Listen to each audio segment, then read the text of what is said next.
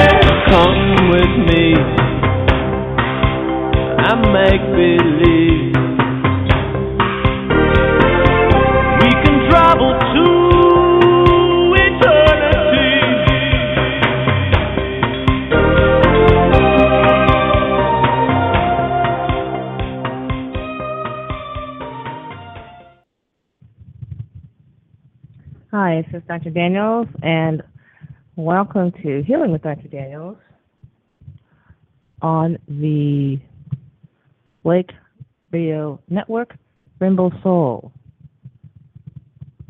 I am don't I don't hear any sound. Okay. All right, I'm going to check with my chat room here and see if we if they're getting any sound. All right, great, good audio. All right. Well, today's Tuesday, June 23rd, Tuesday, and 2015, and it is 6 p.m. Eastern Time. And today's topic is the Fall Medical Fashion Show. Now, I have to admit, I'm 58 years old, and when I was a little girl in my teens, every fall there was the fashion shows. And you just had to watch the fashion shows to know, well, how high should your hemline be? And your sleeves, should they be stovepipe or should they be billowy? And uh, do you need a hat this year? And if so, what kind of hat? A wide brim, a narrow brim, and should there be a feather? All these very important questions because, of course, I attended school and one had to look, well, you know, presentable. And furthermore, of course, I sewed my own clothes. So I needed to know what little touches to add or leave out. I also had to get a little head start, like in August, uh, so I could sew my clothes. The fashion shows are very important. But even as a kid, I said, man, you know, this is pretty silly. And this is very arbitrary. It's superficial. It's really unscientific. There's not any right or wrong. And there's no evidence or proof that a hemline should be in the middle of the knees, two inches above or two inches below, for that matter. And so I realized this was, at the root of it, a bunch of silliness on the one hand. But on the other hand, you know, you had to look kind of close to mainstream or within some acceptable range just because people would treat you not so nice if you looked too different. So with this, I understood that every year fashions would change and sometimes I would stick to pay attention and sometimes I wouldn't. And I was so, so very excited when I went to Harvard and I learned something called science. Science. Of course, I took a lot of science courses in high school. When I got to Harvard, it's like, wow, this is it, big time.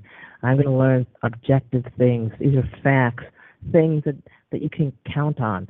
Why? Because, well, someone else looked and they counted. And so I'm learning the, the just the best, most reliable stuff. And so I was very excited, very enthusiastic. Then I got to medical school. Oh man, now we ginned it up, man. Statistics. Yeah. Now you take it, count, you multiply, you divide, use exponents. Oh, it was thrilling. I said, "This is it. This is this is the good stuff. This is the bedrock of reliable knowledge and information, and I can base my recommendations to my patients on reliable stuff. This isn't any kind of mysticism, voodoo, arbitrary stuff, made up anything. This is real. So again, I was very excited. I was very enthusiastic. So of course I studied very hard, memorized everything. And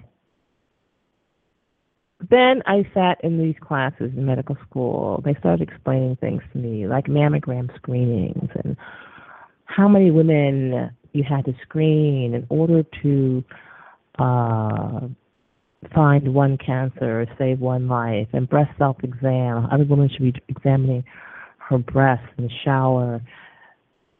Um, they they tried every day, but women wouldn't go for that. So it's well, okay, once a month at the same time in relation to your cycle. So maybe the first day of your cycle every month, or the last day of your cycle every month, or something like that. So with all these things for breast cancer, so there's the breast self exam, and we were supposed to instruct the woman in breast self exam. We even had special models of breasts that were about the consistency of breasts and had lumps hidden in them. And the woman would come in the office and feel this sample breast model and satisfy herself that she found the lumps and she was indeed competent to fondle and examine her breast looking for lumps. And of course, it was our obligation as a doctor every year to thoroughly fondle every last cubic centimeter of breast tissue looking for the elusive lump. Myself, being female and not lesbian, not you know particularly uh, aroused or interested really in feeling someone else's breath. I, it's kind of like, well, what's the what am I doing? What's the point of this? How is this benefiting this woman? And what I got was that there was a compelling body of knowledge indicating that this was beneficial the body of knowledge, of course, which was not revealed to me personally. Um, and therefore, this was the standard of care, and it should be done. And not to do it would be malpractice. So if I, as a doctor, failed to meticulously fondle every cubic centimeter of this woman's breast, then I would be, of course, a negligent doctor. And if I did not order mammograms, baseline at 40, every two years thereafter, every year after 50, I would be a negligent doctor. So then, of course, I uh, entered medical practice, and of course, things things didn't pan out. And so, what we're going to take a look at today is what are the guidelines for breast self-exam? How have they changed? And the fundamental um, issue here is while it may be okay or even desirable to change your hemline every fall to stay in fashion, I think you may expect, and maybe you should expect more from government sponsored healthcare recommendations. You know, our health screening guidelines based only on trendy whims and not any scientific fact. I'm going to let you decide tonight. Your, yours is your call. So I'm going to talk about the drastic change in medical guidelines for mammograms when there has been not any change in scientific data, not one. So I am not quibbling about whether mammograms are okay. I'm not quibbling over whether the guidelines are accurate or not. What I am pointing out is that there is no scientific evidence to support the position of mammogram screening that was taught to doctors in the 70s and 80s. And similarly, there are many, many facets of medicine where there actually is no scientific evidence to support at all some very invasive, mutilating, and deadly procedures that doctors are compelled to engage in called the standard of care. And so what I'm questioning then is the wisdom of putting your confidence in these recommendations.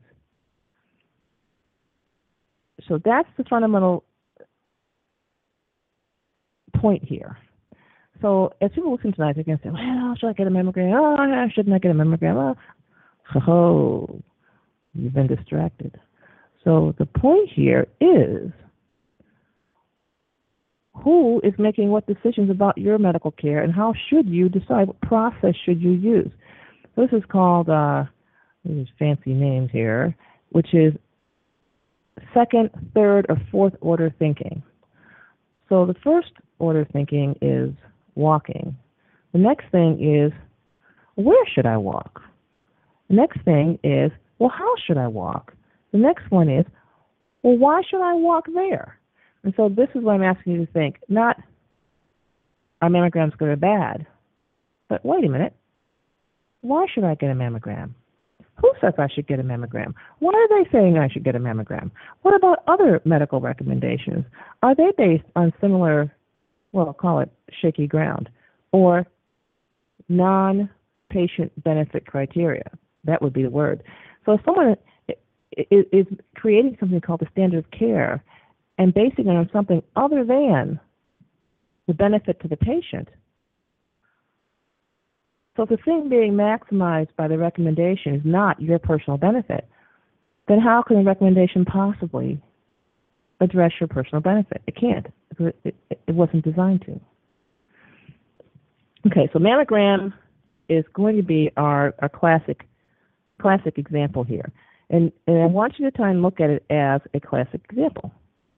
And whether or not mammograms are okay or not okay, again, I think it's a, a, a personal decision a private decision. it would be like me telling you what religion you should have or where you should worship. It's a private decision. So that's what we're talking about. We're talking about you making a private decision and someone else trying to convert that to a public decision that they control and they determine for you. And so if something has no medical, no fact or uh, objective benefit to you, then it's really your call. You know, like should I tell you whether you should do one jumping jack or three or any at all? These are personal decisions. So I think mammograms are your health care is actually a personal decision, but something has, uh, of course, gone off the rails here. But let's take a look at mammograms. First of all, let's take, let's see what the Swiss say. Swiss Medical Board. And this is April 17th, 2014, a full friggin' year ago.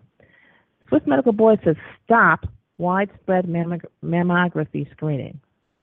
Interesting. So they've recommended to Switzerland, the whole friggin' country, stop introducing new mammography screening programs and phase out existing programs. The group recommends that systematic screening programs be replaced with systematic screening information and that women make individual choices. Aha. Uh-huh. They say, we were struck by how non-obvious it was that the benefits of mammography screening outweigh the harms. In other words, it's not obvious that the benefits of mammogram outweigh the harms. An independent health technology assessment initiative. What does independent mean? It means it's independent of the folks who make mammograms. Yes and independent of the doctors who get to do surgery on healthy breasts claiming they're cancerous, and independent of the companies that profit from making chemotherapy, and independent from the hospitals that profit from the surgery done on these healthy breasts. So this is what independent means. So Independent Health Technology Assessment Initiative. And its recommendations, of course, are not legally binding. Now, this is important. It's important for I think everyone listening to understand that the solution to what's going on in healthcare does not lie in the legal system, not at all. And it, it does lie uh, in your personal decision making. So the board actually made these recommendations public in Switzerland in February, which caused an uproar. And they were emphatically rejected by cancer experts. And of course, cancer experts are what? They are people who stand to profit from every healthy breast that is classified as cancerous and that is sliced, that is radiated, that is chemoed, and that is surgically uh, mutilated. So at that time, the recommendations were criticized as unethical and as contradicting the global consensus of leading experts in the field. Now, this is, this is important.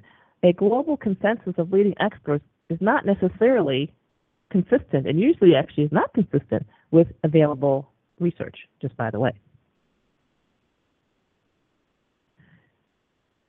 And so the essayists say that they and their fellow board members were unprejudiced precisely because they were not part of the past consensus building efforts by specialists in cancer screening. So in other words, they're not part of the rumor mill. They're not part of the you know gang of four. They're not part of the uh, medical industrial complex that stands to profit.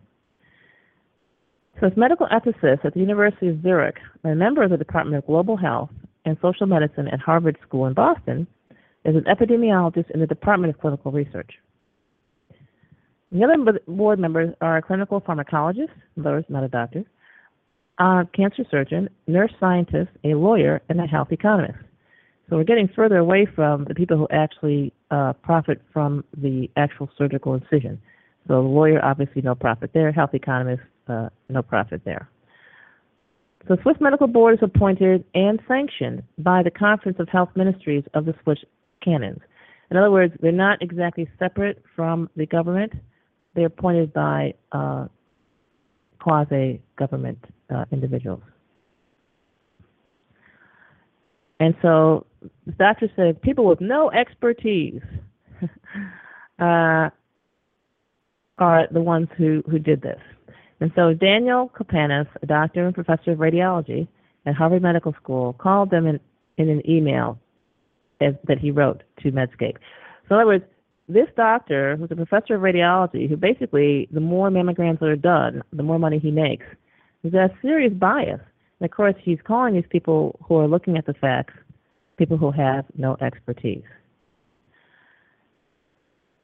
And he said the medical board's work is part of steady and coordinated stream of scientifically unsupportable analysis of screening mammography published in major medical journals. And so basically, the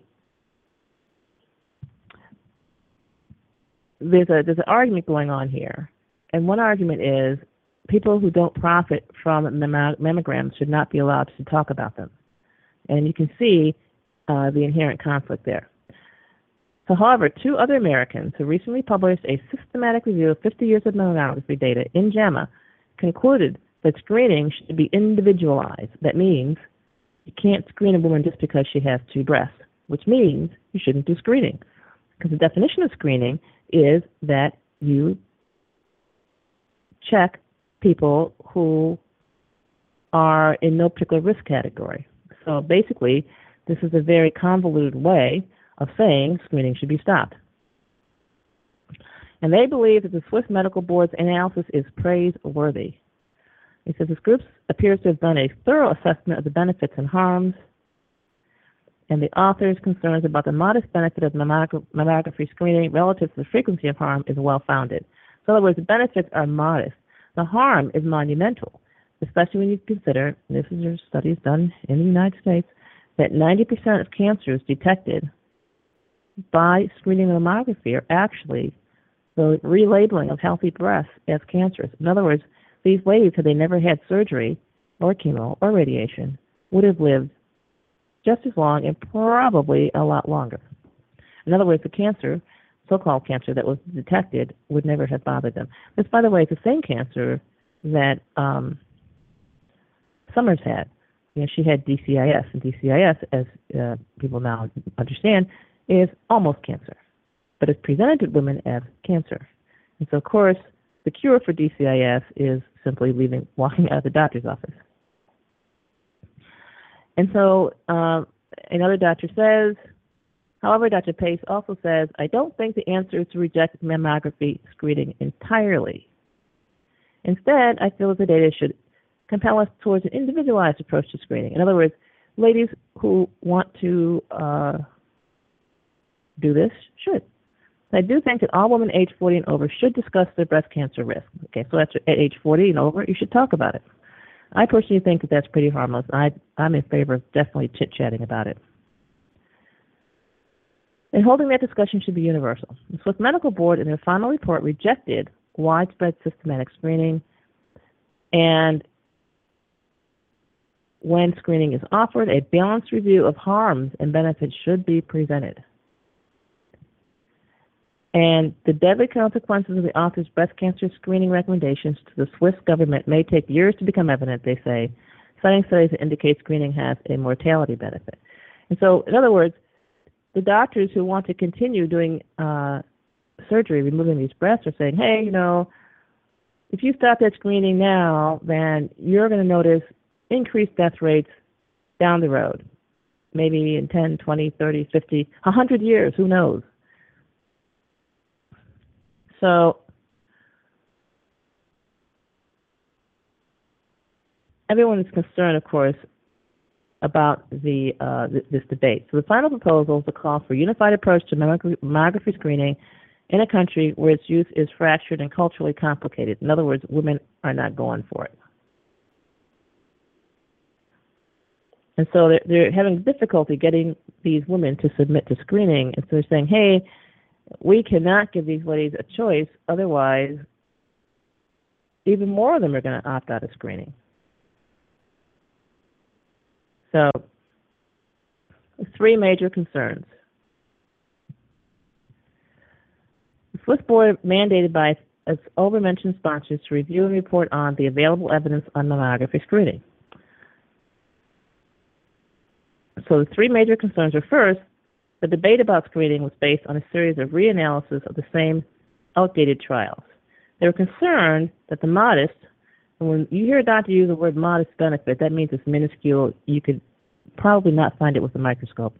Of screening might not even be found today because modern breast cancer treatment has dramatically improved the prognosis of breast cancer patients. So, in other words, what they're saying is our present modern day therapies are so effective that you don't need to catch the cancer early, and that there's not a benefit to screening. So, we won't even touch that one. But the point is this even if we concede the point, say, hey, breast cancer therapy is so effective that you don't need to catch cancer early anymore. Another way of putting that is the outcome is not affected by catching the cancer early. Second, the relative risk reduction of 20% in breast cancer death that is cited by most expert panels comes at the price of a considerable diagnostic cascade. Namely, they worry that the harms incurred by women who do not have any disease outweigh the benefits for those who do. This is huge. This is absolutely huge. In other words, the, the harm to those 90% of women who got their breast chopped off unnecessarily just so you could catch the 10%, uh, that, that's monumental harm. Absolutely monumental. Third, they were disconcerted by the discrepancy between women's perceptions of the benefits of mammography screening and the benefits to be expected in reality. In other words, women were being lied to. They're being absolutely lied to. And this is the case in the United States as well. And so they cite research that reveals the overly optimistic expectations of the public about screening, which in turn injure women's ability to make informed decisions. In the end, these doctors concluded the benefits of screening do not clearly outweigh the harm. This is this is key. There's an effort being led in Denmark to end breast cancer screening, he said. They and a few associates have managed to get pseudoscientific articles like this one published, even in reputable journals. And so there's a huge effort being led to get rid of, of, of breast uh, cancer screening altogether. This is 2014. Well, guess what? Somebody was listening. Somebody was listening. And so, what happened on this end of the pond? On this end of the pond, there's new mammogram guidelines. And wow, they're awesome. The new mammogram guidelines say that women should cease self breast exam. Don't do it. Forget it. This is shocking. Absolutely shocking. So, no more breast self exams The only one fondling your breast should be uh, your most privileged partner. So there. Now, the next thing is no mammograms before age 50. Ouch, ouch. No mammograms before age 50. That's different from what we were taught way back in the old days, baseline at 40. And uh, every two years thereafter, and every year after 50. So this is uh, this is awesome. This is awesome. So routine screening of average risk women should begin at age 50, not age 40. Don't touch those tits before 50. Yes. If your doctor starts fondling your breast and you're under 50, you gotta say, whoa, whoa, you're crossing the line, doctor. Oh, hands off. So no routine screening before age 50. And what happens at 50? Screening mammograms every two years instead of every year. Yes. And breast self exams have little value based on findings from several large studies. This is this amounts to a cease and desist order. Cease and desist. That's what I say. It's a cease and desist order. This is this is huge. Do you know how much time women will save not scheduling an annual exam with the doctor, their annual pelvic? They don't need to get their breast fondled anymore. We talked about the pap smear in prior, prior episodes. You can go check that and listen. So these are the new. Oh, routine screening should end at age 74. Begin at age 50, end at 74. And women should get screening mammograms every two years instead of every year. So do the math. 74 minus 50 is 24 divided by 2 12 lifetime mammograms. Wow. The prior recommendations, one would have that many mammograms by the time she was 55. So this is this is a major put on the brakes. But the new recommendations may leave some women confused, since the American Cancer Society continues to recommend annual mammography screening for all healthy women beginning at age 40. Well, who's right? who's right? Now, the key to this understanding is, is that the data has not changed. Mammograms were every bit as beneficial today, which is 2015, as they were 10 years ago. So the uh, inaccuracy rate of screening programs, the high false positive rates, all of this was known and has been known for a long time. But shh, shh, shh, shh. don't tell the women. It might upset them and they might misinterpret it and they might skip needed screening. Well, I mean, who needs the screening, right? The person who needs the screening obviously is a hospital that needs revenue, the doctor who needs to do surgeon, people surgery, the people selling chemotherapy, the radiation department's got to pay for equipment. These are the people who need the screening. It is needed screening. But is it beneficial to the health of the woman receiving the screening? The answer is clearly no. Nevertheless, people should be allowed to make personal decisions. Am I going to tell you what kind of hairstyle to wear? Am I going to tell you what kind of shoes to wear? Should you wear sneakers or heels and how high the heels should be? Of course not. Same way I should not tell you whether or not to have a mammogram. In other words, I shouldn't twist your arm and tell you to have a mammogram, but I should not tell you not to either because this is a personal decision. Like me telling you what kind of car to drive. And I think you need to understand that these recommendations fall into that category. In other words, the recommendation to have or not have a mammogram has nothing to do with your health. Nothing to do with your health. It just has to do with where you want to put your breasts and how you like to feel the mammogram machine. This is what you want to do with your time. This is a personal decision. And that's the way it should be treated a personal decision.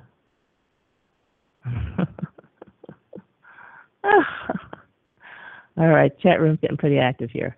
Oh, by the way, uh, you can join the chat room at healingwithdrdaniels.chatango.com. It's healingwithdrdaniels.chatango.com. And of course, you can listen or ask questions later on the show at 914-338-0695. We'll be taking questions in a few minutes. So this is this is absolutely huge, huge, huge, huge, big, big, big.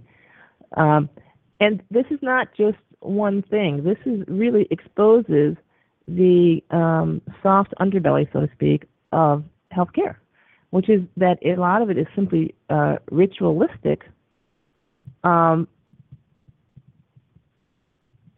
behaviors, gestures, and activities um, that are literally choreographed to create um, a flow of money, to create a level of disability, and really to create a whole culture of control. Control, of course, of the patient and control of the patient's pocketbook.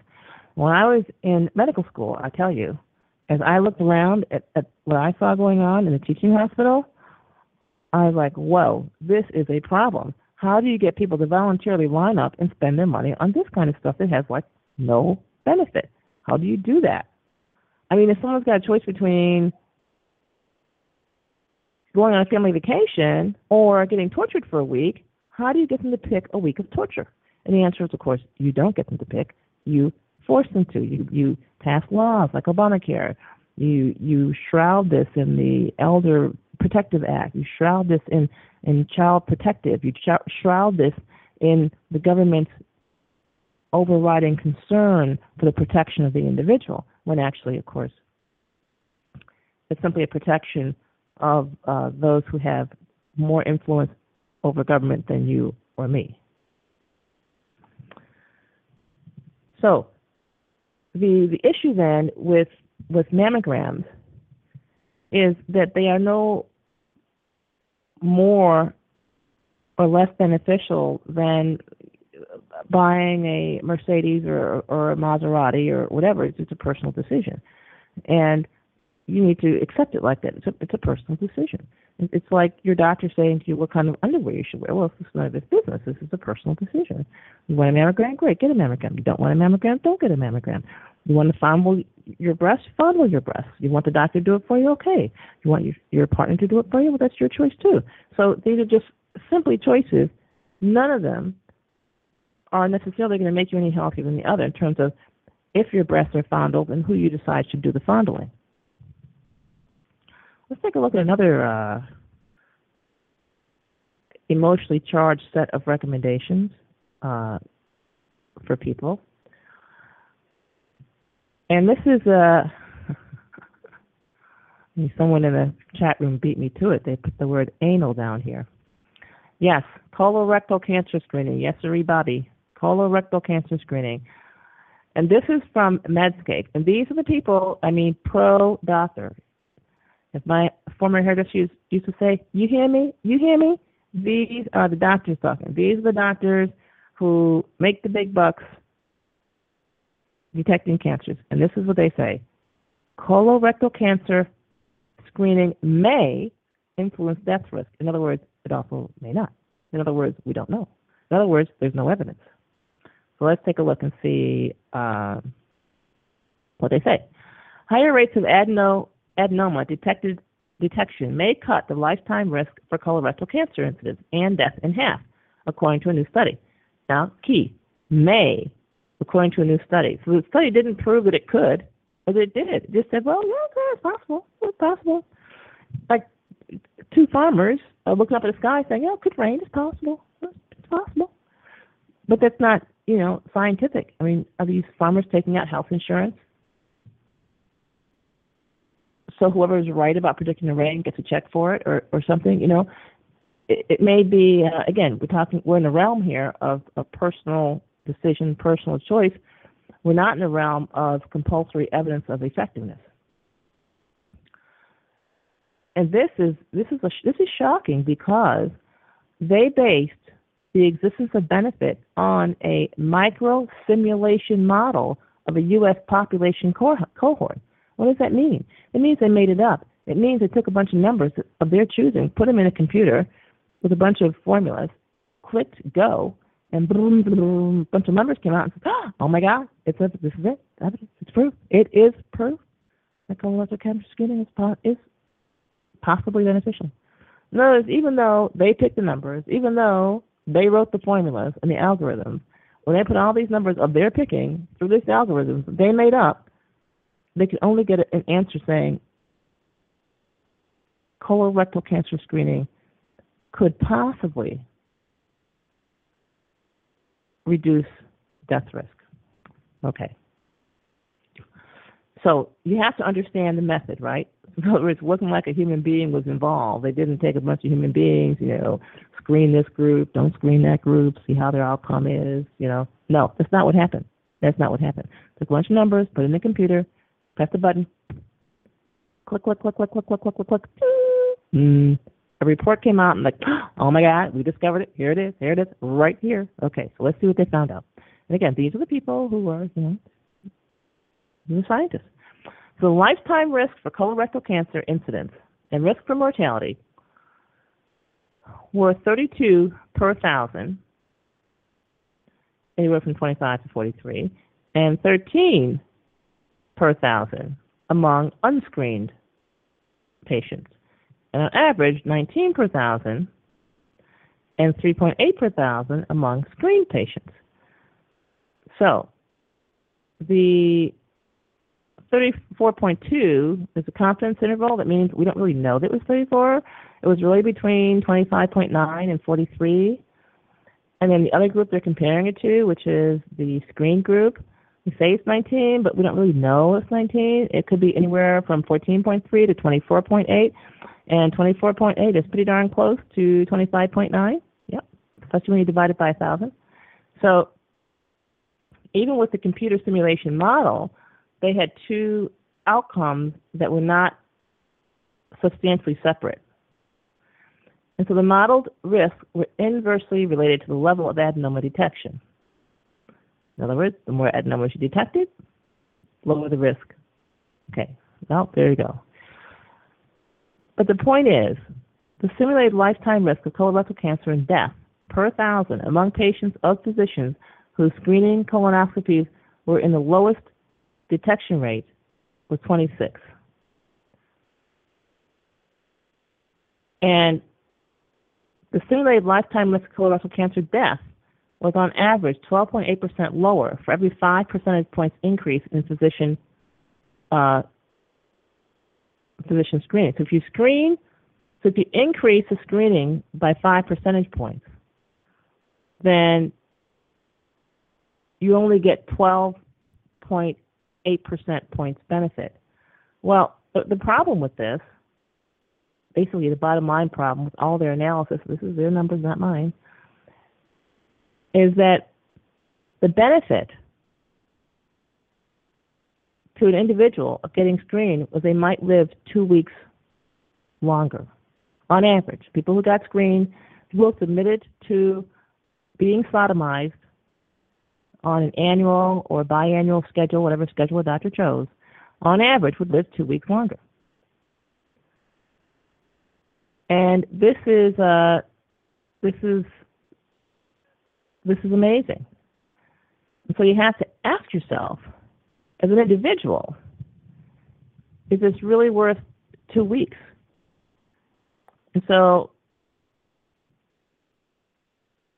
they felt that with screening, they could get up to 34.4 additional life years saved per thousand patients, which represents about 10 years per prevented cancer death.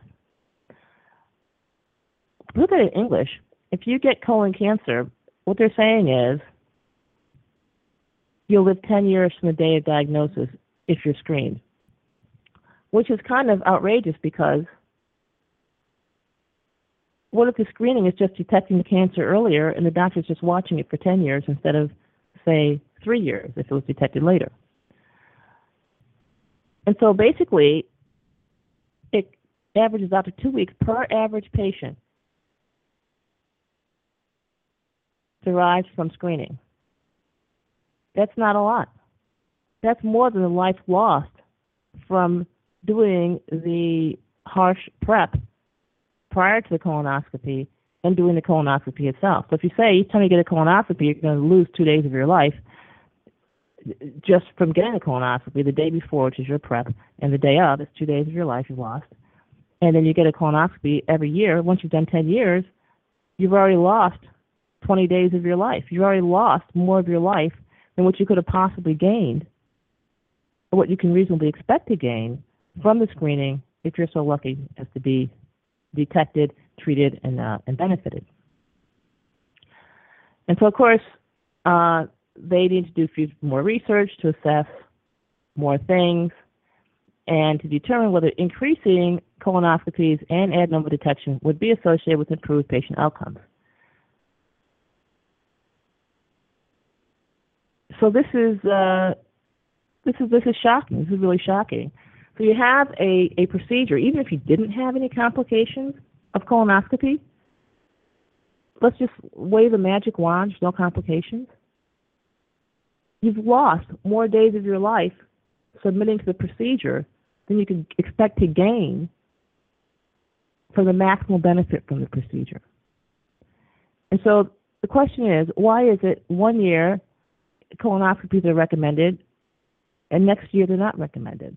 And similarly with mammograms, now, man, it's, it's, it's darn near a hands off my, my breast policy. You know, no breast self exam, no mammograms before age 50, and at age 50 every other year, and stop stop at age 74.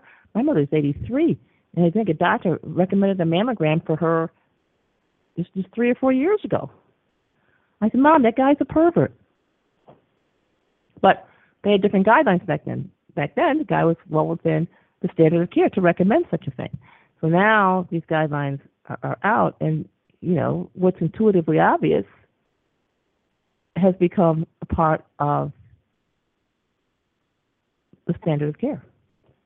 And I remember when I was practicing medicine in the 90s, that's when you did the first screening mammogram at age 40, and then you did every two years until 50, and then every two years the poor lady dropped dead.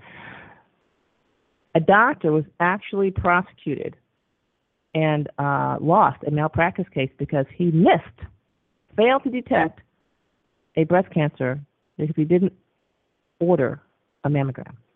So it's just like the fall fashion show arbitrary, capricious, hemlines change, hemlines go up, hemlines go down. So the question is are you going to be a part of that?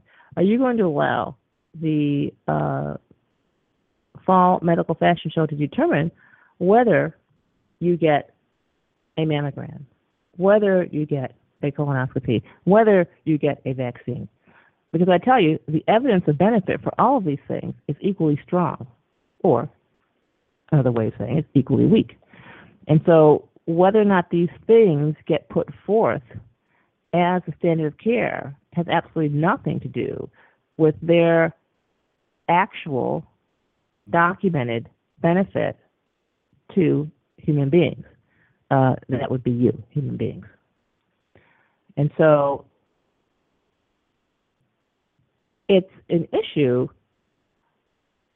of arbitrary and uh, capricious guidelines. And so the question is why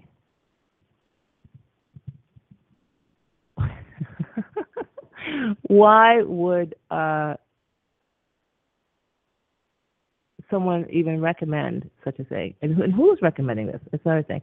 You know, we doctors don't even know where these pronouncements come from, and they're always shrouded in some uh, doctor or some human being who has a medical degree behind their name writing this stuff.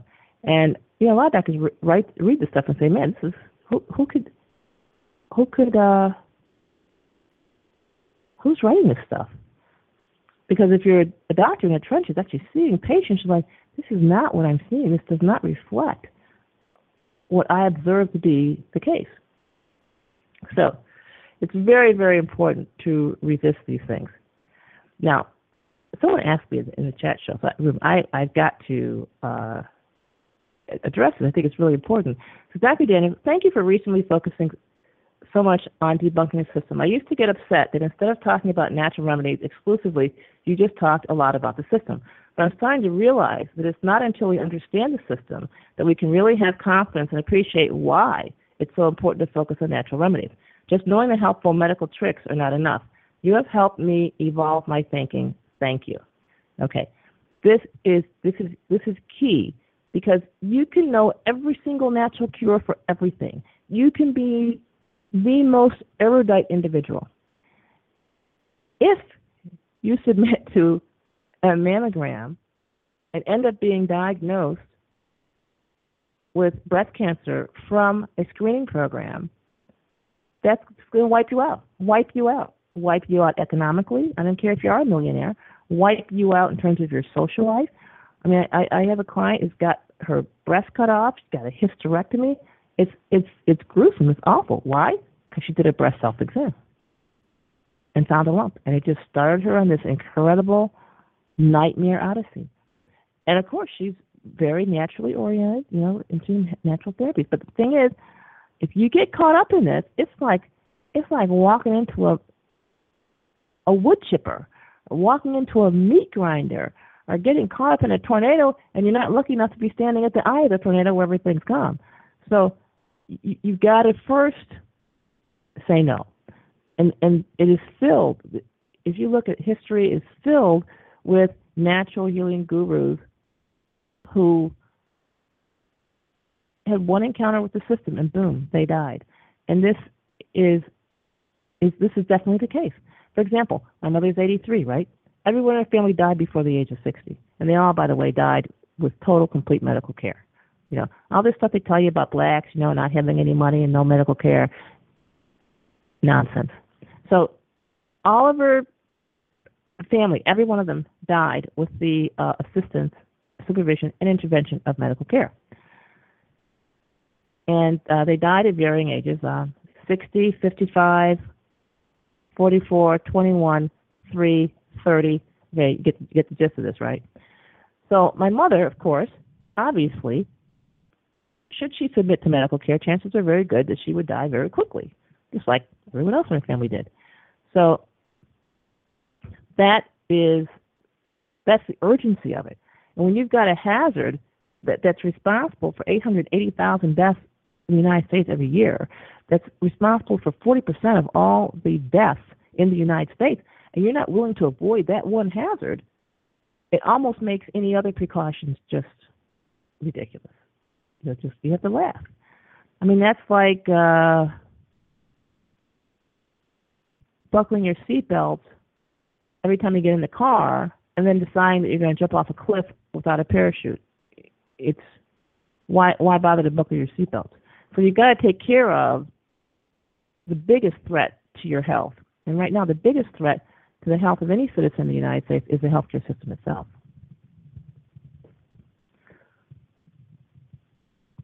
Okay, so let's see. Let's take a look at some. So we're ready for questions right now. I've got a few more minutes here.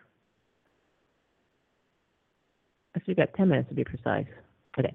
What about whether or not chemo is administered in the case of a five-year-old with an anaplastic astrocytoma? Is it necessary? Okay, again, you need to take a look. For the particular cancer, the research is there. What's the survival rate? And if you take a look at the survival rate, you'll find that the survival rate uh, with or without chemo is not substantially different. The question is, you know, what, what does a five-year-old need? You probably need some peace and quiet. Okay. Do dental checkups throw up false positives too? Dental checkups not only throw up false positives, but they create problems. So if you have a dentist, for example, putting fluoride in your teeth, what he's doing is, you know, gently creating work for the next time around. I... Okay, so let's go up here. We got that.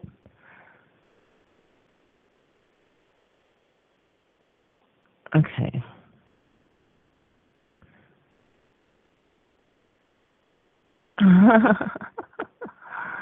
okay, so we're talking about the idea of, of making um, anal uh, penetration more socially acceptable.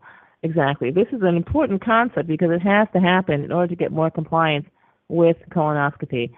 Um, you know, allowing something like that to be introduced into your rectum, it just takes a tremendous amount of uh, emotional acceptance. Um, a programming, I guess, is the word. And I guess it has been enlisted, the media has been enlisted in terms of uh, music and movies and radio shows to get a higher level acceptance. I mean, I've even heard people I'm down here in Panama in a community of people who are between the ages of 60 and 85, basically. And people saying, well, you know, I've got to get my, my annual um, colonoscopy. It's my duty. I've just got to get this done. And, and they just get themselves all, all worked up for it, screw up the courage, you know, and set aside a whole day. And it's a whole, you know, it's not easy to uh, go through uh, the harsh laxatives that you need to do to get ready to clear your colon for a colonoscopy. And so, yes, that is what they do. And so one person says, I don't, I do not plan to, I didn't plan to go for my annual physical next year, but I almost want to just so I can remind the doctor that according to new guidelines, I don't need to take off my bra. don't do that because depending on what standard of care your doctor is following, I think the doctors are allowed to stay a, a few months out of out of date, so to speak. Um, you know, you just don't need your doctor putting in your electronic health records that you are a refusenik or somehow a dissident or uncooperative. Um, these electronic health records, that's a whole radio show itself, um, have not proven to be of any benefit to the health of patients. In fact, even worse. There's a lot of problems with them, and they've really resulted in a lot of negative health outcomes. So the purpose of the electronic health records is is to put you under surveillance. So the less information you give your doctor, the fewer the the encounters you have with your doctor, uh, the better, because uh, the system now is set up. You think uh, you're being spied on with other things? Oh man, the electronic health records, you haven't seen anything yet. That's exactly what that is. It's a direct report to the government of your most personal habits and what's going on in your life. All right, we have a question here. Let's see if I can hit the right button.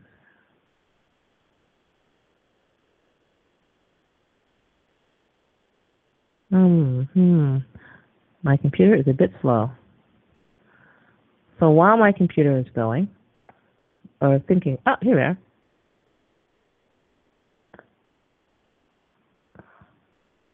Um, while my computer is, hi, are you there? Hi, you're on the air. Do you have a question? Nope. All right. So uh, I understand that you all part of the 68th Rescue Squadron based over Starkville in Afghanistan combat search and rescue. Yes, ma'am. Two tours. And you're still playing together. Yeah, we got pretty tight over there. I'm gonna break up the family. Dude, do we look like family? Okay, so I guess we got some bad audio there. Alrighty, let's go take a look back here at the uh, chat room here. All right. Katie Couric, uh, the news anchor, has a husband who's dying of rectal cancer, and promoting rectal screening probably has caused more damage than she even realized. Um, I think news anchors have all caused more damage, and I think they are beginning to realize that and they realize that it is their job to create an illusion, a construct, a false reality for their audience to live inside of. And so this is simply Katie Couric's opportunity to continue to do her job 24/7. So I don't think that she would be thinking of it in terms of promoting anything damaging. She's just simply continuing the construct of this make-believe world for the viewers. Dr. Dance, where can I get enema supplies? believe it or not, usually you can get them from your local Rite Aid drugstore, or you can just go online on Google Enema Bag, and they have them on Amazon pretty reasonably priced.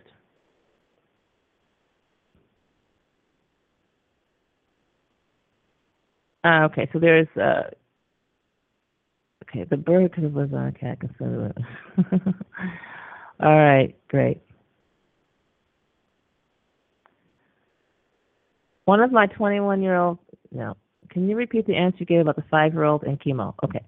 So the, the five-year-old and chemo basically is that you should research the actual literature about the chemotherapy. Most likely what you will find is that there's not a substantial difference in survival with or without the chemotherapy. And so the real issue you have is uh, the quality of life for this five-year-old person. Um, the other issue, of course, is natural uh, therapies. That's an option. But you need to really take a look. When I was at the end of my medical practice, uh, I should say before the government caught up with me or when they were catching up with me, um, there was a big uptick in pediatric cancers, and so people come to me with their kids, and I would just research the everything about the cancer therapies that they were being offered, about the cancer in question, and without fail, um, it really came down to there was no evidence that what they were being offered was going to help. The other thing you take a look at is you were never told by the doctor that this is going to work, whatever it is. You're told, well, you have a 15% chance. Well, I got a 10% chance. Well, you got a 30% chance. Basically, the doctor's inviting you to play at his casino table. And that's what you've got to come to grips with. And you have to ask yourself where you shake out in all this. You know, what's what's your uh, your feeling on it? You know, what are what are you going to do in terms of your inclination to gamble, and what are you trying to accomplish? So you you got to answer those questions for yourself. For example, for a kid, maybe you're trying to live long enough to reproduce. Then at least you got one more generation, you know. Or maybe you're trying to give this kid as many pain-free days as possible. You got to really hone in on your goals before you uh, jump into saying, "Hey, should I do this? Should I do that?" But you've got to, uh, you know, focus on that.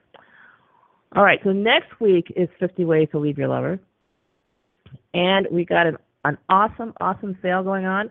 It's at Dr. Jennifer Daniel forward slash Vitality Capsules. I'm sorry, back in stock sale. So let me get that for you. So if you're not on the the mailing list, get on it so you can get this uh, notification. So it's drjenniferdaniels.com forward slash back dash in dash stock dash sale forward slash. So that's drjenniferdaniels.com forward slash back dash in dash stock dash sale. And this sale will be going on until midnight on Thursday. And then prices will increase. And extra strength as well. Okay. That is great. And I will see you next week. 50 ways to leave your lover.